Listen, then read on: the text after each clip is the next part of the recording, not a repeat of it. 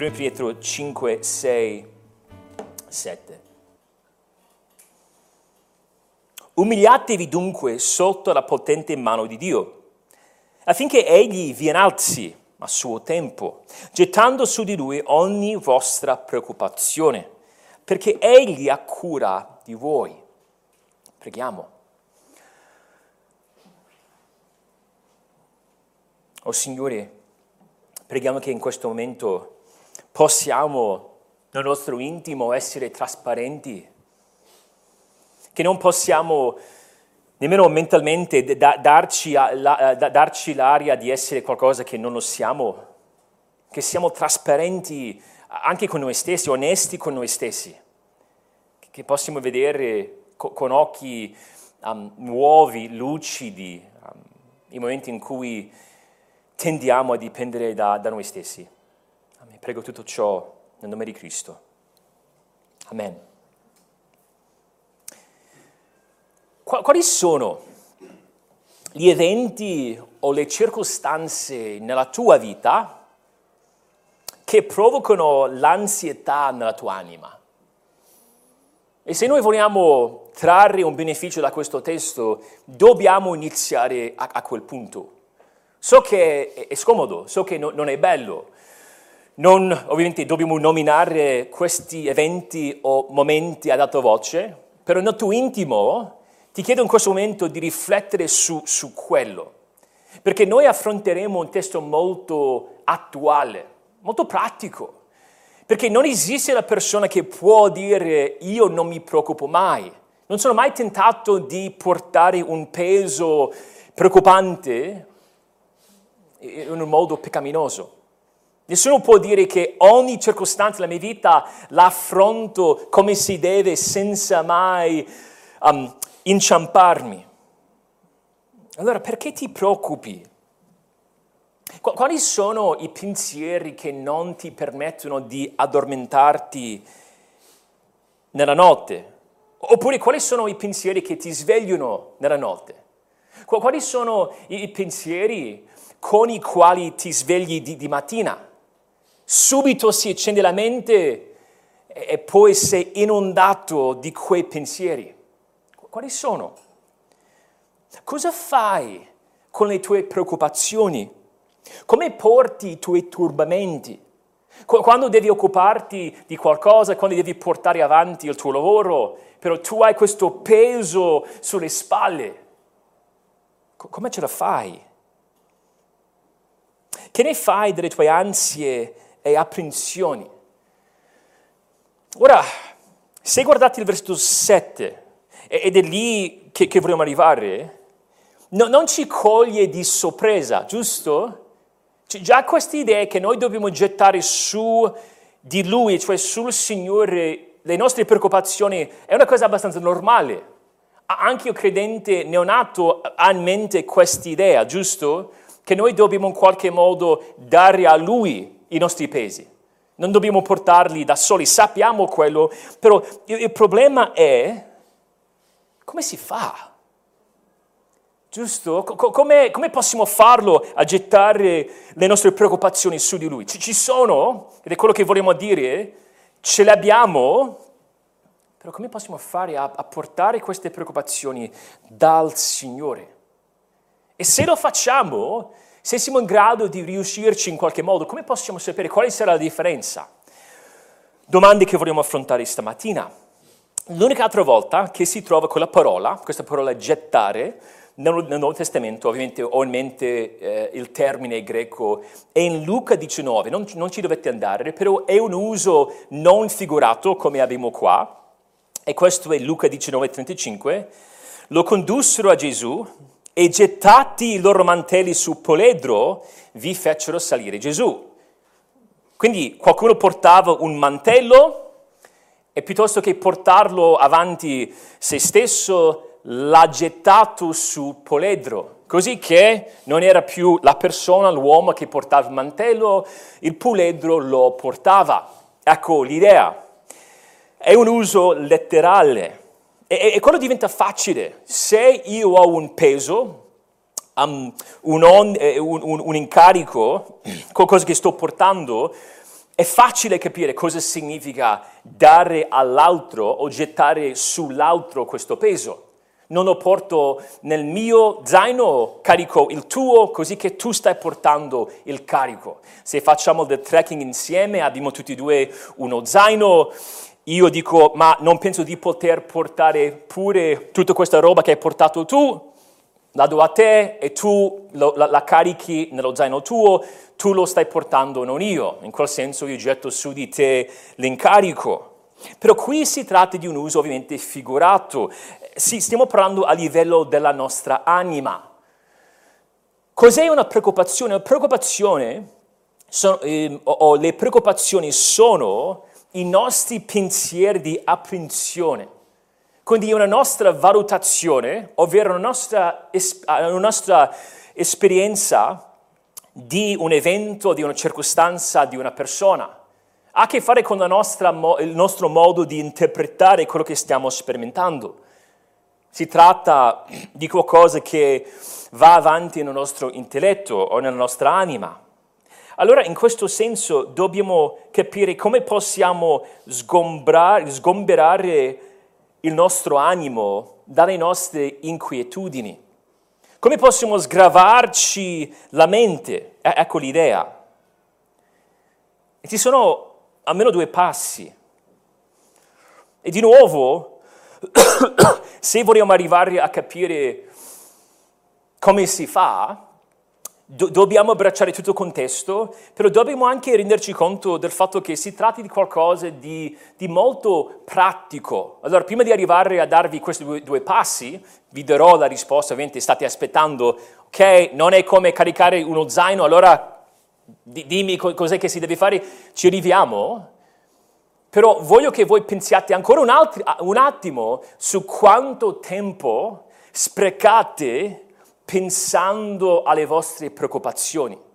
Quanto spesso siamo paralizzati davanti a queste nostre paure e non siamo in grado di essere ubbidienti al Signore, perché o siamo immersi o presi da queste preoccupazioni o come alternativa proviamo a cercare nuovi modi per portarli. Proviamo a distrarci. Proviamo a dire, io almeno per un attimo posso fingere che non ci siano questi problemi. Possiamo rimandare i problemi. Prima o poi si dovrà affrontare la situazione, però oggi no. Domani e poi dopodomani e dopodomani, però il problema permane. Ci sono due passi per gettare le tue preoccupazioni su Dio. Due passi, voglio darvi questi due passi prima di sviscerarli insieme. Ecco il primo passo. Devi ammettere che non riesci a portare le tue preoccupazioni.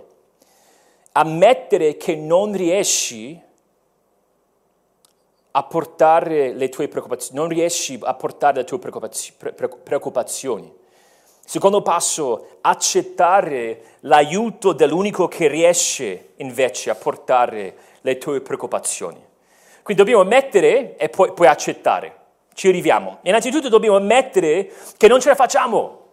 Dobbiamo identificare quali sono questi pesi, queste preoccupazioni e poi ammettere davanti al Signore, riconoscere la nostra incapacità.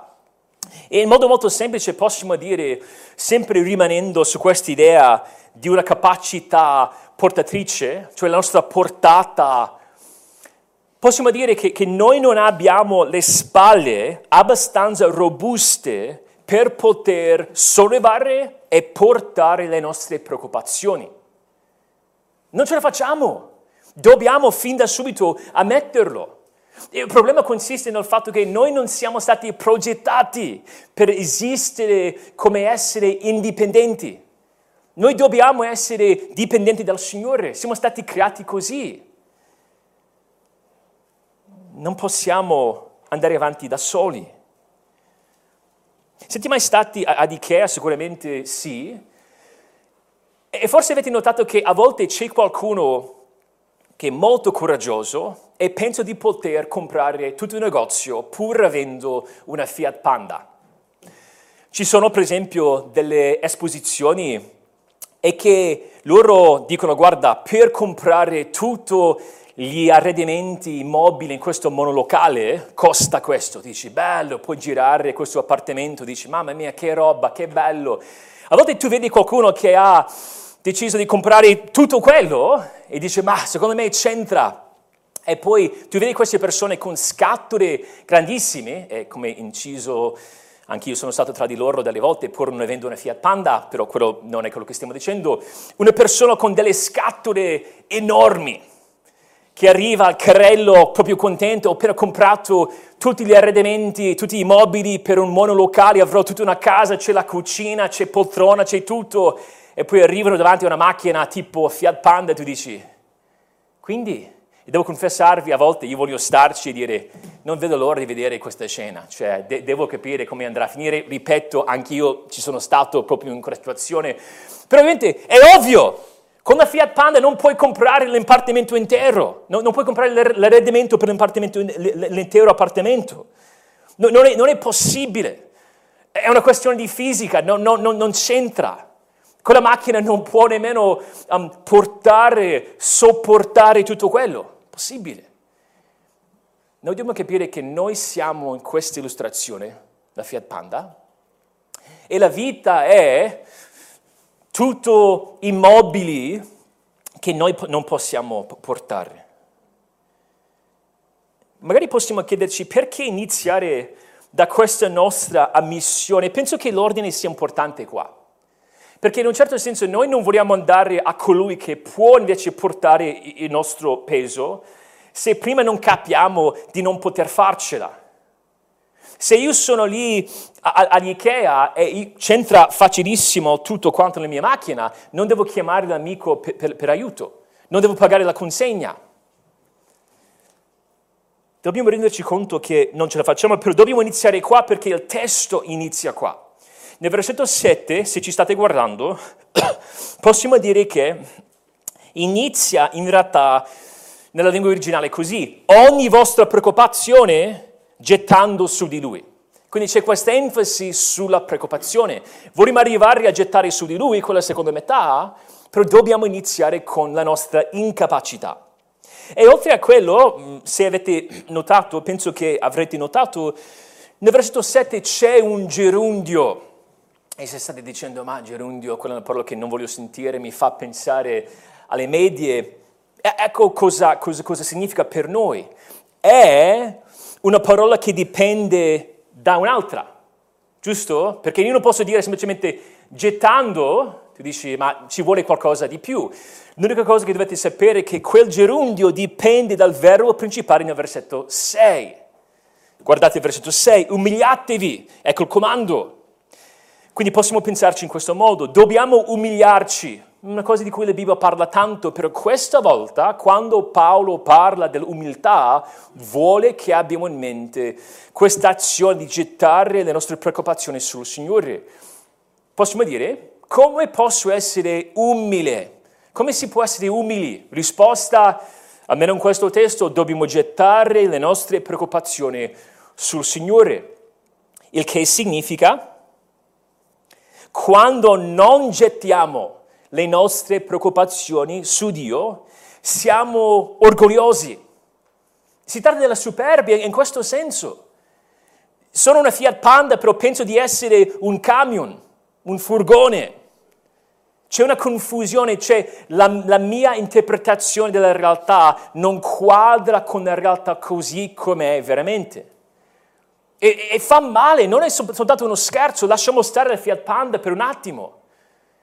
Stiamo provando a portare qualcosa che sarà schiacciante per noi e anche per gli altri. Siamo orgogliosi perché stiamo provando a fare qualcosa che Dio non ci ha mai chiesto di fare e stiamo provando a fare qualcosa che non possiamo fare.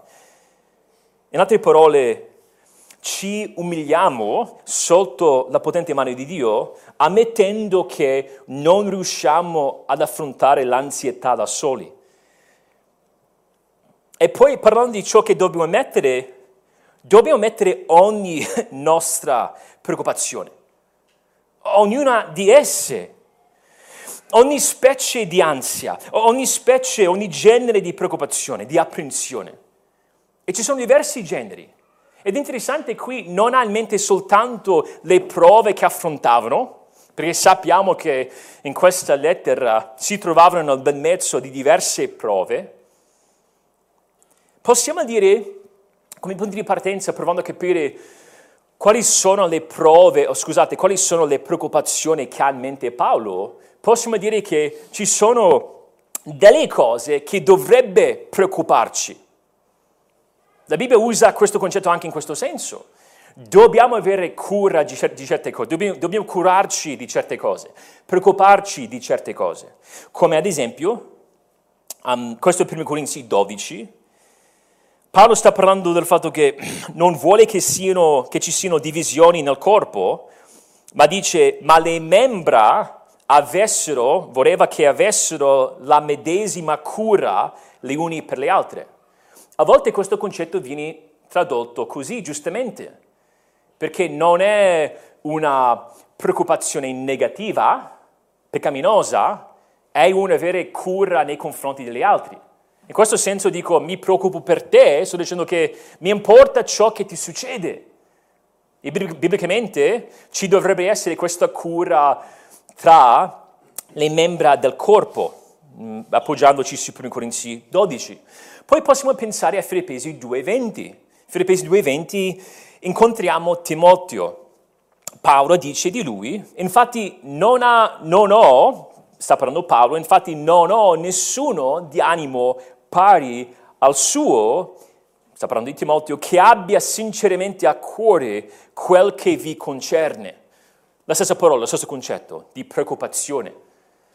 Al cuore quello che sta succedendo agli altri. Allora, possiamo dire che dobbiamo preoccuparci per certe cose. Io direi che devo avere cura degli altri.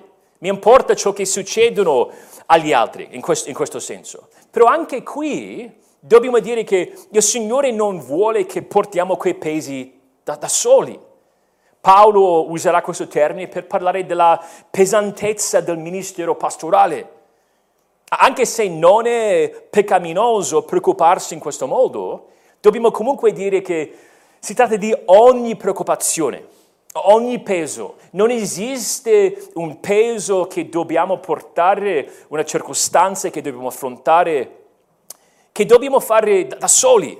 Non c'è nessuna parte della mia vita che il Signore dice ci pensi tu, io non c'entra niente.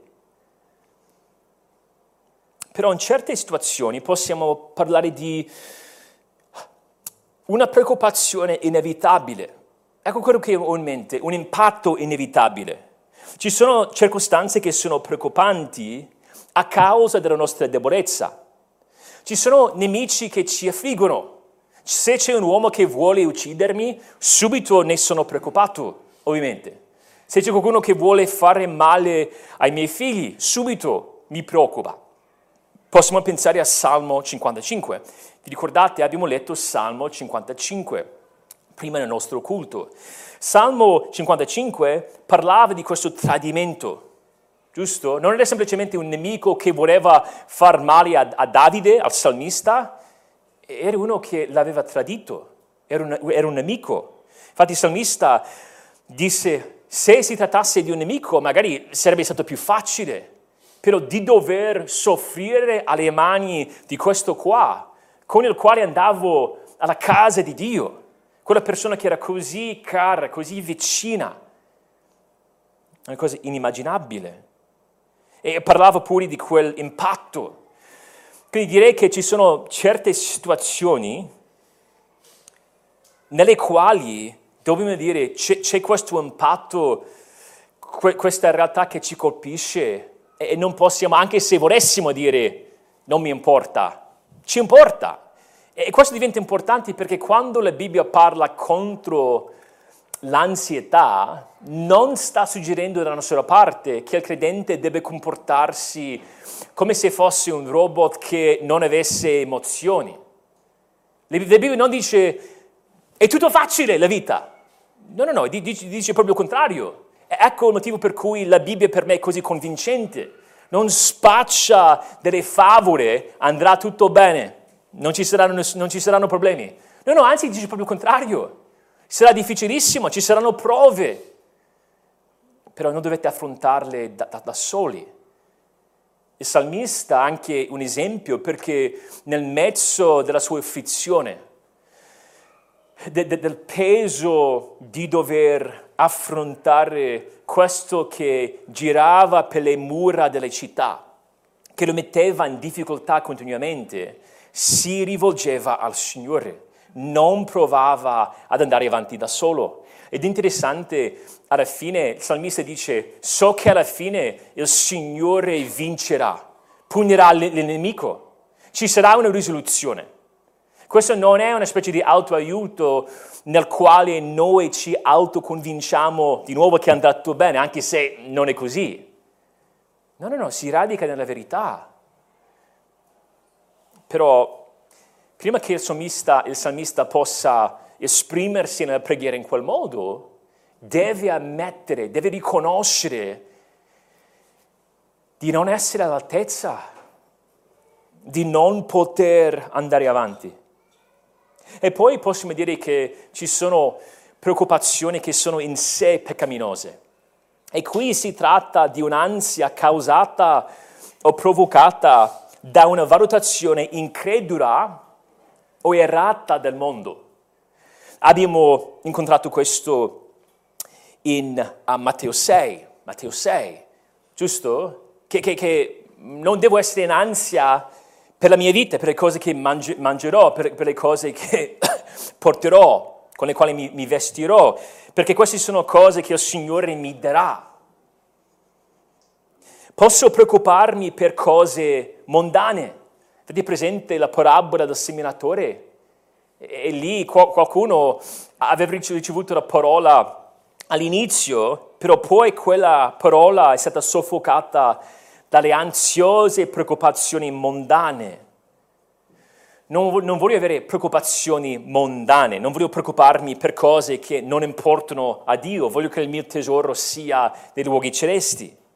Però poi posso avere una valutazione errata della mia vita. Gesù, come abbiamo letto, dice: non è la vita più del nutrimento e il corpo più del vestito? Ecco, il problema sta nel fatto che le nostre valutazioni sono errate. Come?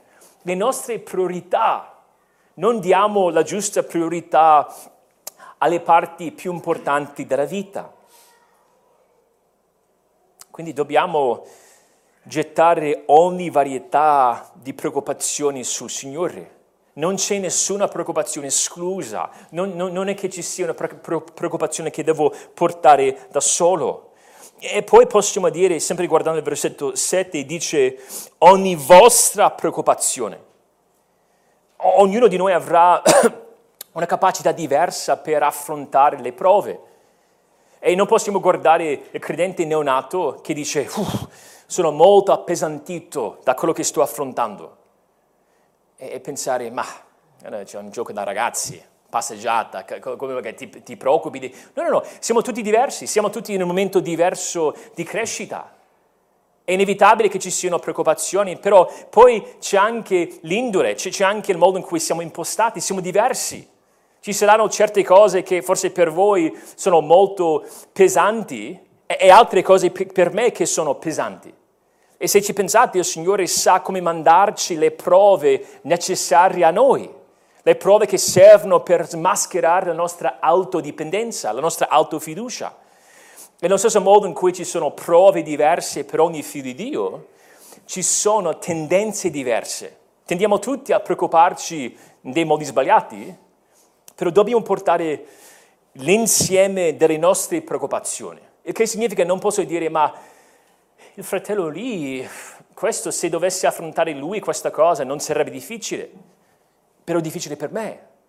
E devo ammetterlo davanti al Signore. È un comando che vale per tutti e per ogni peso che dobbiamo portare. E dobbiamo ovviamente ammettere davanti al Signore. E qui di nuovo possiamo riflettere sulla praticità di quello che il testo ci sta dicendo, perché spesso siamo lì a ripassare, a riflettere continuamente sulle cose che per noi sono difficili nella vita. E dobbiamo chiederci, ma quanto spesso sfruttiamo quel tempo per riconoscere e ammettere davanti al Signore questi pesi che stiamo portando? E deve iniziare con un riconoscere il Signore, mi trovo in difficoltà, e a volte devo anche dire che non so precisamente come mai. C'è qualcosa che mi turba, qualcosa che mi urta, so di non star bene, so che non sto camminando nella verità, perché vedo il frutto di questa realtà nella mia anima e sta trabucando da un cuore non tranquillo, non sottomesso. Poi a volte dobbiamo dire, Signore, so che quel rapporto con quella persona mi preoccupa moltissimo. Cioè, quando penso a quella persona mi fa venire paura, c'è il cuore che batte subito. Forse di nuovo nella mattina mi alzo e subito penso a quella persona, la sua faccia mi arriva in mente e non posso togliermela. E magari non sappiamo tutto il perché, non sappiamo come mai, non sappiamo perché quella circostanza è così pesante per noi. Però dobbiamo iniziare dicendo, Signore, questo è troppo pesante per me, è troppo. Dobbiamo confessare, oh Signore, io per settimane, per mesi, provavo a portare questa cosa in tasca mia, però non c'è spazio, non c'è la portata. Dobbiamo riconoscere la nostra debolezza. E penso che sia importante dire che c'è una differenza tra il lamentarsi, i mormorii, e poi un riconoscere, confessare, ammettere la nostra inadeguatezza. Quando mi lamento, nel senso peccaminoso, cosa sto facendo? Sto dicendo a volte nei confronti del Signore, non mi piace questo, non mi piace quello che sto affrontando, c'è qualcosa di difficile e mi dispiace di non poter farcela, mi dispiace di non essere all'altezza, voglio essere indipendente. Voglio essere in grado di fare tutte queste cose. Mi dispiace la cosa che provoca dolore e tristezza, il fatto che non ho le risorse, nei miei sforzi non ce la faccio. In altre parole, mi lamento quando a me non piace sentirmi debole. Dall'altro canto, quando ammetto le mie preoccupazioni, sto abbracciando la realtà della situazione così com'è.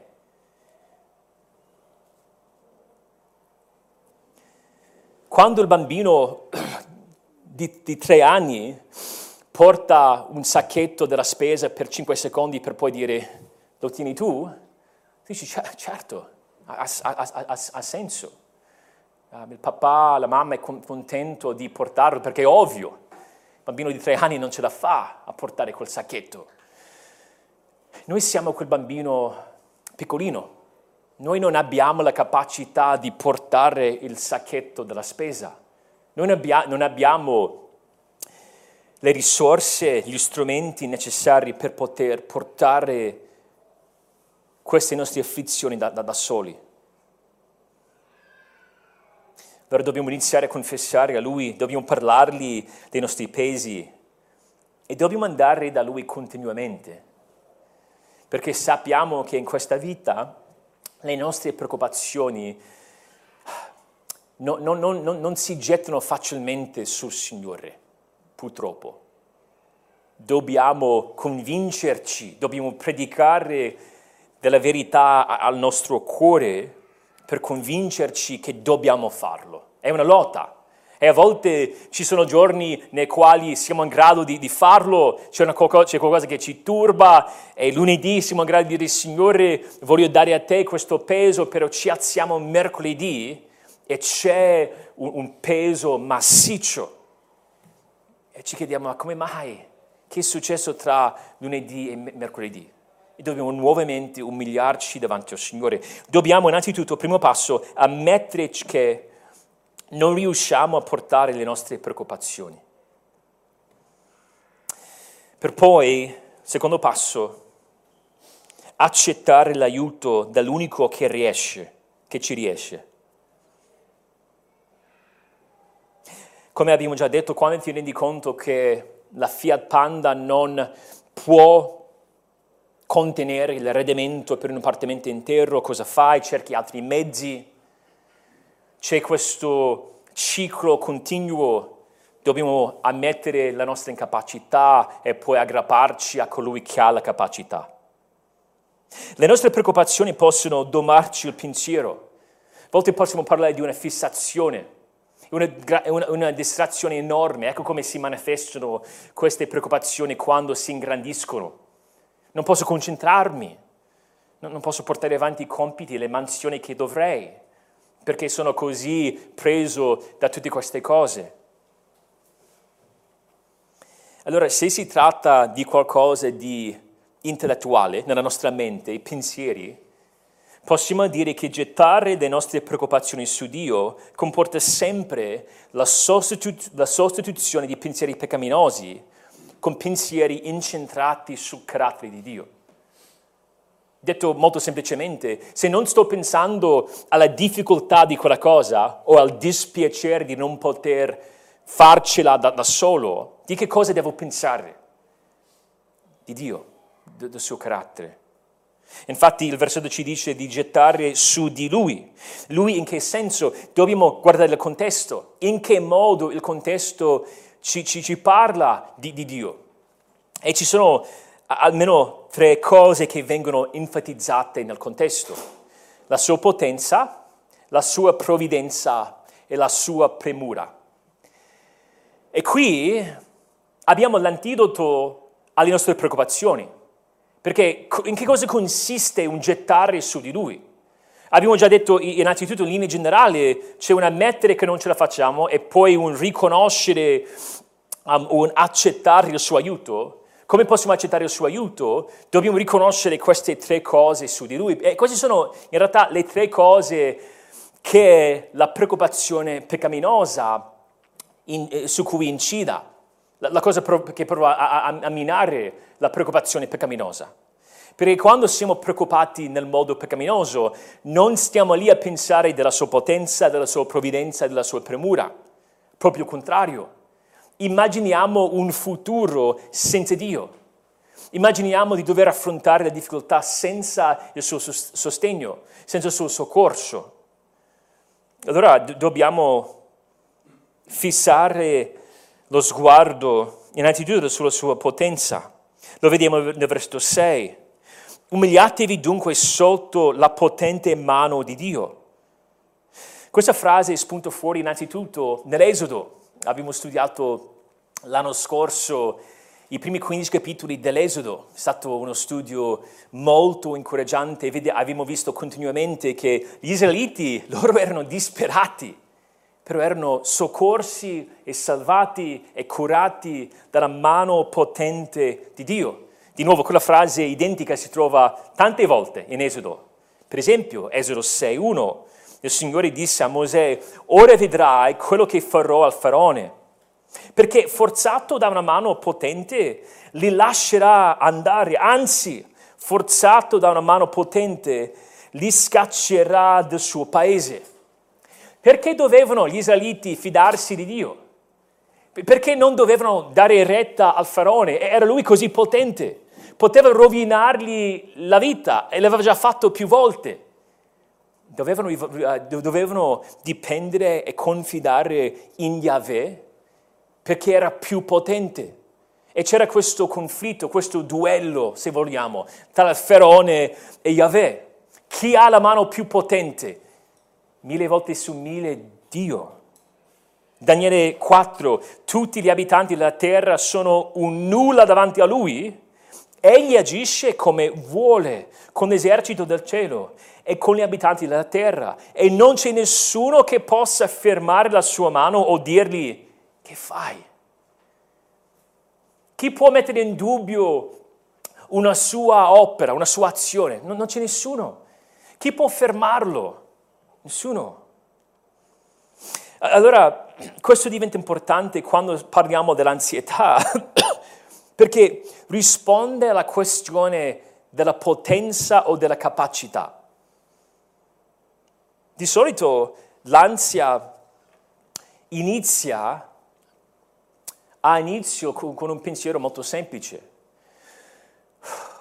Come potrò fare ad affrontare questa cosa? Questo non era quello che ho pianificato. Io pensavo che sarebbe stata A e B. Primo pensiero, come potrò affrontare questa cosa? È una questione di potenza. Noi dobbiamo umiliarci sotto la sua mano potente. E quando ci sentiamo deboli, ci troviamo davanti a un bivio e ci sono due possibilità. O possiamo discendere nell'autocommiserazione, quindi mi rivolgo dentro, mi incurvo su me stesso. E questo è pericoloso perché c'è anche un piacere perverso in quello. Possiamo abituarci così tanto a star male, siamo così, mi dispiace dirlo, egoistici, che ci piace stare lì nel fango e nella melma della nostra autocommiserazione. In un modo veramente cattivo c'è qualcosa che ci piace di tutto quello, perché siamo così accecati dalla nostra superbia. Oppure davanti a quel bivio possiamo correre da Dio. Dobbiamo smettere di amarci, dobbiamo smettere di pensare su noi stessi, dobbiamo smettere di parlare di quanto sarà difficile affrontare qualcosa se non per chiedere aiuto, perché di nuovo c'è una grande differenza tra Signore, no, non posso farlo, è difficile, voglio aprire il mio cuore davanti a te, voglio svuotare il sacco davanti a te. C'è la differenza tra quello e un mi dispiace che sia difficile perché voglio essere in grado di affrontare questa cosa da solo. C'è una differenza. E qui stiamo dicendo che dobbiamo dire continuamente, Signore, no, non ho la potenza necessaria per andare avanti. Però poi dobbiamo riempire la nostra mente con la sua capacità. Il Signore può ogni cosa e posso poi in quel momento riflettere sulla sua potenza nella mia vita. Abbiamo cantato stamattina anche se crollassi il mondo. Quante volte ci ha soccorso?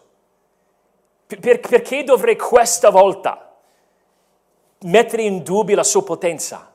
Se l'avevo già sperimentata così tante volte e se sto facendo fatica a vedere la sua potenza nella mia vita, posso poi guardare la sua potenza nelle vite di Abramo, nella vita di Davide, nella vita dei profeti, nella vita di Gesù, degli apostoli. Posso leggere biografie su santi che sono venuti dopo la chiusura del canone, cioè nei primi secoli della Chiesa, durante la Riforma. Posso vedere la sua potenza. E ogni volta che dico, ma non so se la mia mano sia in grado di portare questo peso. Devo dire, meno male c'è un'altra mano che ce lo fa. Quella di Dio. Dobbiamo riflettere sulla sua potenza, però anche sulla sua provvidenza. Guardate il versetto 6. Qui è lo scopo della nostra umiliazione che Egli ci innalzi a suo tempo. C'è un ordine nella vita di ogni credente e funziona così per ogni credente. C'è umiliazione, primo capitolo, e poi esaltazione, secondo capitolo. E succede sempre in quell'ordine. E quello è l'ordine stabilito dalla vita di Cristo stesso. C'era umiliazione, sofferenza e poi esaltazione. C'era morte e poi risurrezione. E fratelli e sorelle, se noi siamo in Cristo, noi seguiremo quelle orme. Ci sarà sofferenza e poi esaltazione. È così per ogni credente. Non esiste il credente che sperimenti la vita celeste o la vita eterna nel senso pieno, la redenzione completa in questa vita. C'è sempre questa progressione. Però è bello che sappiamo che si svolge tutto secondo il suo piano. E quando parla di il suo tempo, non sta parlando di un momento incerto in questa vita, aspettiamo a un certo punto diciamo siamo stati innalzati, No, non sta parlando del futuro, della futura risurrezione. E usa la parola in modo simile in 1 Pietro 1,5, lì parla degli ultimi tempi. Cos'è il tempo in cui saremo esaltati? Negli ultimi tempi.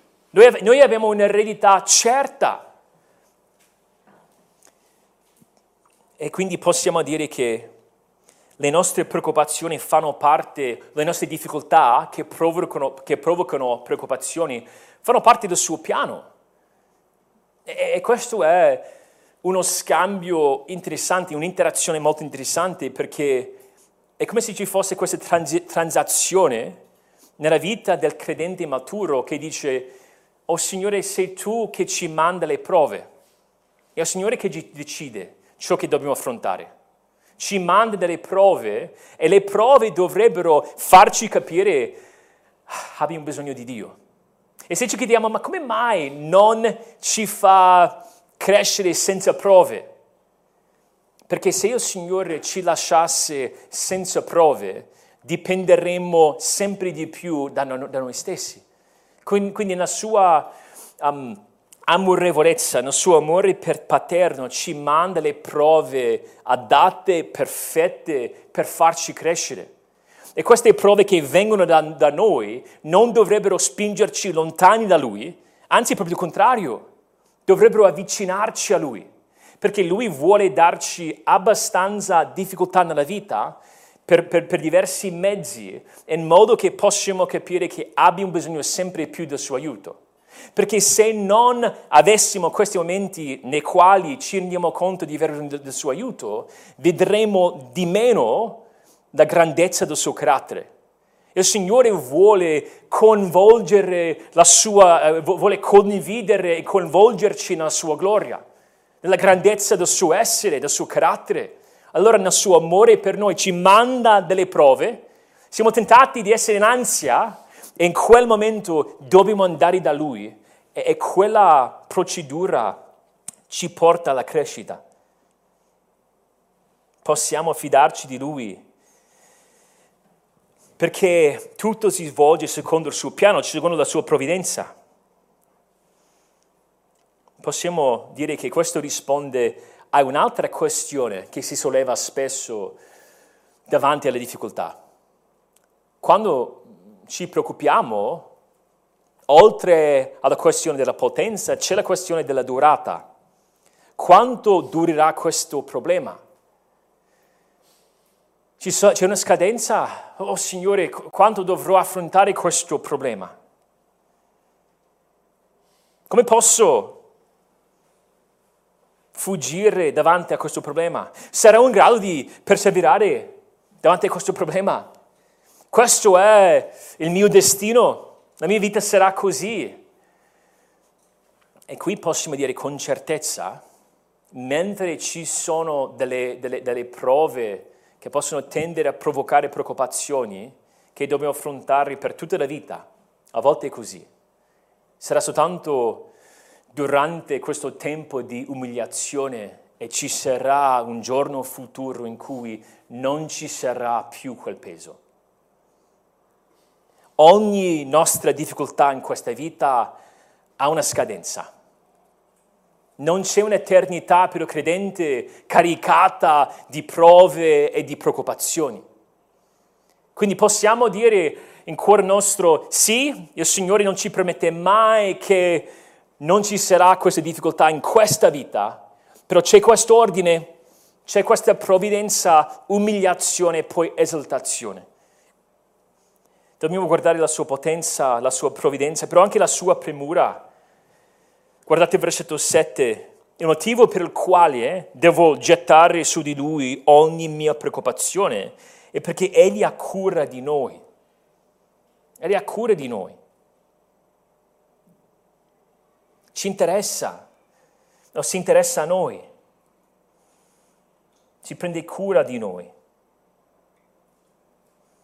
E questa, la sua premura, la sua cura, la sua comprensione, la sua misericordia che si incarna nei nostri confronti, risponde alla questione della comprensione. Abbiamo detto che nella preoccupazione c'è la questione della potenza, davanti alle difficoltà dico, ma non potrò riuscirci, sarà troppo difficile. C'è la questione della durata, della scadenza, per quanto tempo dovrò affrontare questo, però c'è anche la questione della comprensione, dell'essere isolati o abbandonati o soli. A volte questa preoccupazione si esprime nel nostro cuore in questo modo, ma cioè, a qualcuno importa ciò che sto affrontando? Devo affrontare questo senza l'aiuto, la conoscenza, la comprensione di un altro? Qui vediamo che Dio ci è sempre vicino, vediamo la sua premura. E noi accettiamo questo suo aiuto servendoci dei suoi mezzi. Possiamo pensare a Filippesi 4, che ci dice «Non angustiatevi di nulla, ma in ogni cosa fate conoscere le vostre richieste a Dio in preghiera e suppliche». C'è pace per noi quando facciamo quello. Tutto il contesto implica la preghiera. Dobbiamo pregare il Signore. Però il contesto parla anche della comunità. In almeno due modi. C'è l'umiltà ecclesiale. Per esempio, c'è una sottomissione agli anziani. Se guardi il versetto 5, possiamo dire che noi sbagliamo se pensiamo le uniche realtà sono io e Dio. Io devo gettare il peso su Dio, gli altri non c'entrano. Quello sarebbe sbagliato perché già nel contesto vediamo che il Signore ci aiuta per mezzo degli altri. Ci ha dato la comunità, la Chiesa, non semplicemente un insieme di persone scollegate tra di loro. No, parla di anziani, nel versetto 5, di sottomissione a guide riconosciute di una chiesa, guide idonee, uomini che sono in grado di guidare una comunità. È lì che vediamo il Signore ci aiuta, porta i nostri pesi per mezzo di questi strumenti che ci dà. C'è un'umiltà ecclesiale nel dire voglio chiedere aiuto alla Chiesa, voglio ricevere dalla Chiesa e dalle sue guide. Però poi c'è anche un'umiltà orizzontale molto generale. Guardate il versetto sempre 5. E tutti rivestitevi di umiltà gli uni verso gli altri, perché Dio resiste ai superbi, ma dà grazia agli umili. Quando noi chiediamo aiuto agli altri, riceviamo aiuto agli altri, è un grande atto di umiltà. Se vado da un fratello a una sorella o dai pastori soltanto dopo aver risolto tutto e poi chiedo consiglio, guarda, ti dico quello che ho fatto, tu cosa avresti fatto? Ah, ok. Ah, ci sta a volte. Però c'è anche una grande umiltà nel dire che non posso portare questo peso, voglio gettare le mie preoccupazioni sul Signore. E un modo per farlo è di servirmi degli strumenti che mi fornisce, la preghiera, la comunità ecclesiale, gli uni, l'umiltà gli uni nei confronti degli altri. Come possiamo sapere poi di aver gettato le nostre preoccupazioni su di Lui? Come possiamo sapere? Vorremmo concludere qua perché diventa molto importante. Penso che abbiamo capito che innanzitutto ha a che fare con il modo in cui vedo me stesso e il modo in cui vedo Dio. Questo è un tema molto importante nella Bibbia e anche, come abbiamo visto, molto importante per la questione dell'ansietà. Abbiamo anche detto che non è una cosa che si fa una volta. Ah, l'ho gettato. Mentre tu puoi gettar via o buttar via qualcosa una sola volta, le nostre preoccupazioni non funzionano così, proprio perché le cose cambiano. In una determinata prova, a volte io supero la prima collina, però c'è una catena montuosa vastissima dopo quella prima collina. Ed è sempre la stessa prova, però ci sono vicissitudini. Ci sono momenti più facili, momenti più difficili, quindi devo continuamente gettare sul Signore le mie preoccupazioni. Se avete mai andato in giro in città con un bambino molto piccolo che sa camminare però non più di tanto, c'è questo gioco che si fa. Posso camminare? Certo, 5 secondi dopo, mi prendi in braccio? Posso camminare? Mi prendi in braccio? E vai avanti così. Direi che purtroppo quella è la tendenza del nostro cuore. Signore, mi prendi in braccio? Posso gettare su di te le mie preoccupazioni? Posso camminare? E dobbiamo sempre ricordarci che dobbiamo essere tenuti dal Signore. Ora possiamo vedere che stiamo andando nella direzione giusta, perché magari è utile parlare di direzione, quando quei pensieri che ci affiggevano prima ci vengono in mente di meno. Questo è molto, molto, molto semplice. Sappiamo che non stiamo portando bene o non abbiamo gettato le nostre preoccupazioni sul Signore se ci distraiamo dalle nostre responsabilità, se impediscono la nostra devozione al Signore, se la preghiera è sempre difficile o impossibile, se la lettura della Sua parola non ci cede mai, ovvero se queste preoccupazioni sono in grado di ostacolare la nostra cura degli altri, se per me è difficile prendermi cura degli altri perché io sono così preso da queste cose.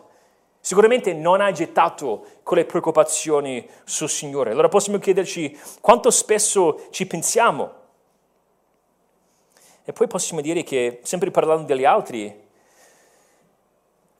quando noi gettiamo le nostre preoccupazioni sul Signore, di nuovo notando il rapporto tra gerundio nel versetto 7 e il verbo principale nel versetto 6, è un atto di umiltà. Allora possiamo chiederci come si dimostra l'umiltà. Ma dà frutto in mansuetudine e pazienza nei confronti degli altri. Ecco il motivo per cui spesso quando noi siamo sovraccaricati, quando non stiamo gestendo bene le nostre prove, ci sono queste preoccupazioni che portiamo nel modo sbagliato, noi di solito manchiamo di pazienza nei confronti degli altri. Siamo così sopraffatti che non ce la facciamo ad interagire bene con gli altri. Siamo un po' come un uomo senza fiato, che sta così affaticato che parlare in interagire diventa impossibile. Siamo così presi da questo. Ora sappiamo che i nostri fratelli, loro sono pronti, dovrebbero essere pronti a dimostrare comprensione nei nostri confronti. Tristemente siamo tutti a volte così, giusto? Così fissati su un problema che è difficile alzare lo sguardo per aiutare gli altri. Però se rimaniamo così a lungo termine, a volte dobbiamo mettere, Signore, so di non aver gettato su di te le mie preoccupazioni, perché io non sono in grado di curare nessuno, penso soltanto a me stesso. E poi possiamo chiederci se Cristo è prezioso al nostro cuore. Ecco quello che intendo. Possiamo chiederci se stiamo riposando in Cristo. Gesù dice, Matteo 11:28, venite a me, voi tutti che siete affaticati, oppressi, e vi darò riposo. Quando noi gettiamo le nostre preoccupazioni sul Signore, sperimentiamo quel suo riposo. Gesù stesso è l'esempio per l'eccellenza del gettare le proprie preoccupazioni sul Signore. Ora, lui non conosceva quel genere peccaminoso delle preoccupazioni, non era mai in difficoltà moralmente, non ha mai affaticato lui nella sua mente, non è mai subentrato un pensiero sbagliato o peccaminoso, però sapeva perfettamente come affidare al Signore ogni sua prova. Se pensiamo al salmista, Salmo 55, doveva affrontare il tradimento di un amico. Gesù mille volte tanto.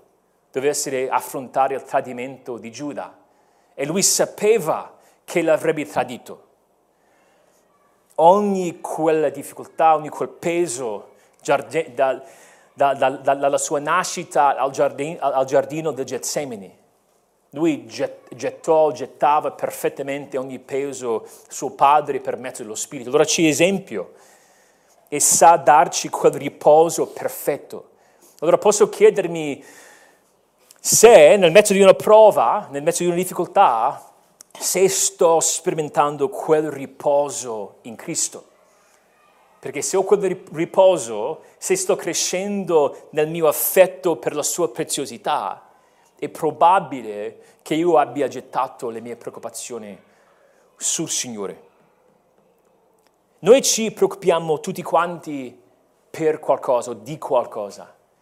Non esiste la persona che debba dire, per me già gettato tutte le mie preoccupazioni. Ci sarà oggi momenti per mettere in pratica questi principi, ci sarà questa settimana, sicuramente ci sarà opportunità quest'anno. Preghiamo Signore che ci aiuti ad onorarlo, essendo umili, non portando ciò che non possiamo portare. Oh Signore, ti ringrazio per questo gruppo, per questa chiesa. Guardando i loro visti vedo persone fedeli, persone che ti amano, e sono grato per quello. Però, Signore, a volte dobbiamo arrivare al punto in cui ammettiamo che c'è qualcosa che non va.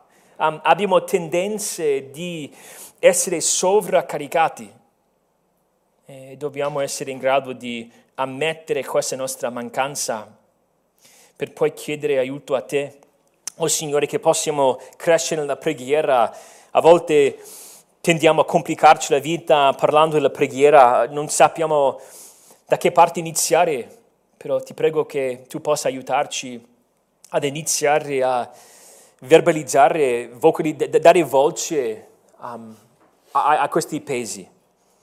Oh Signore, che possiamo svegliarci ogni mattina ricordandoci del fatto che non possiamo farcela da soli e che possiamo man mano nutrirci della tua potenza, della tua provvidenza e della tua premura come antidoto alla preoccupazione peccaminosa. E preghiamo tutto ciò nel nome di Cristo. Amen.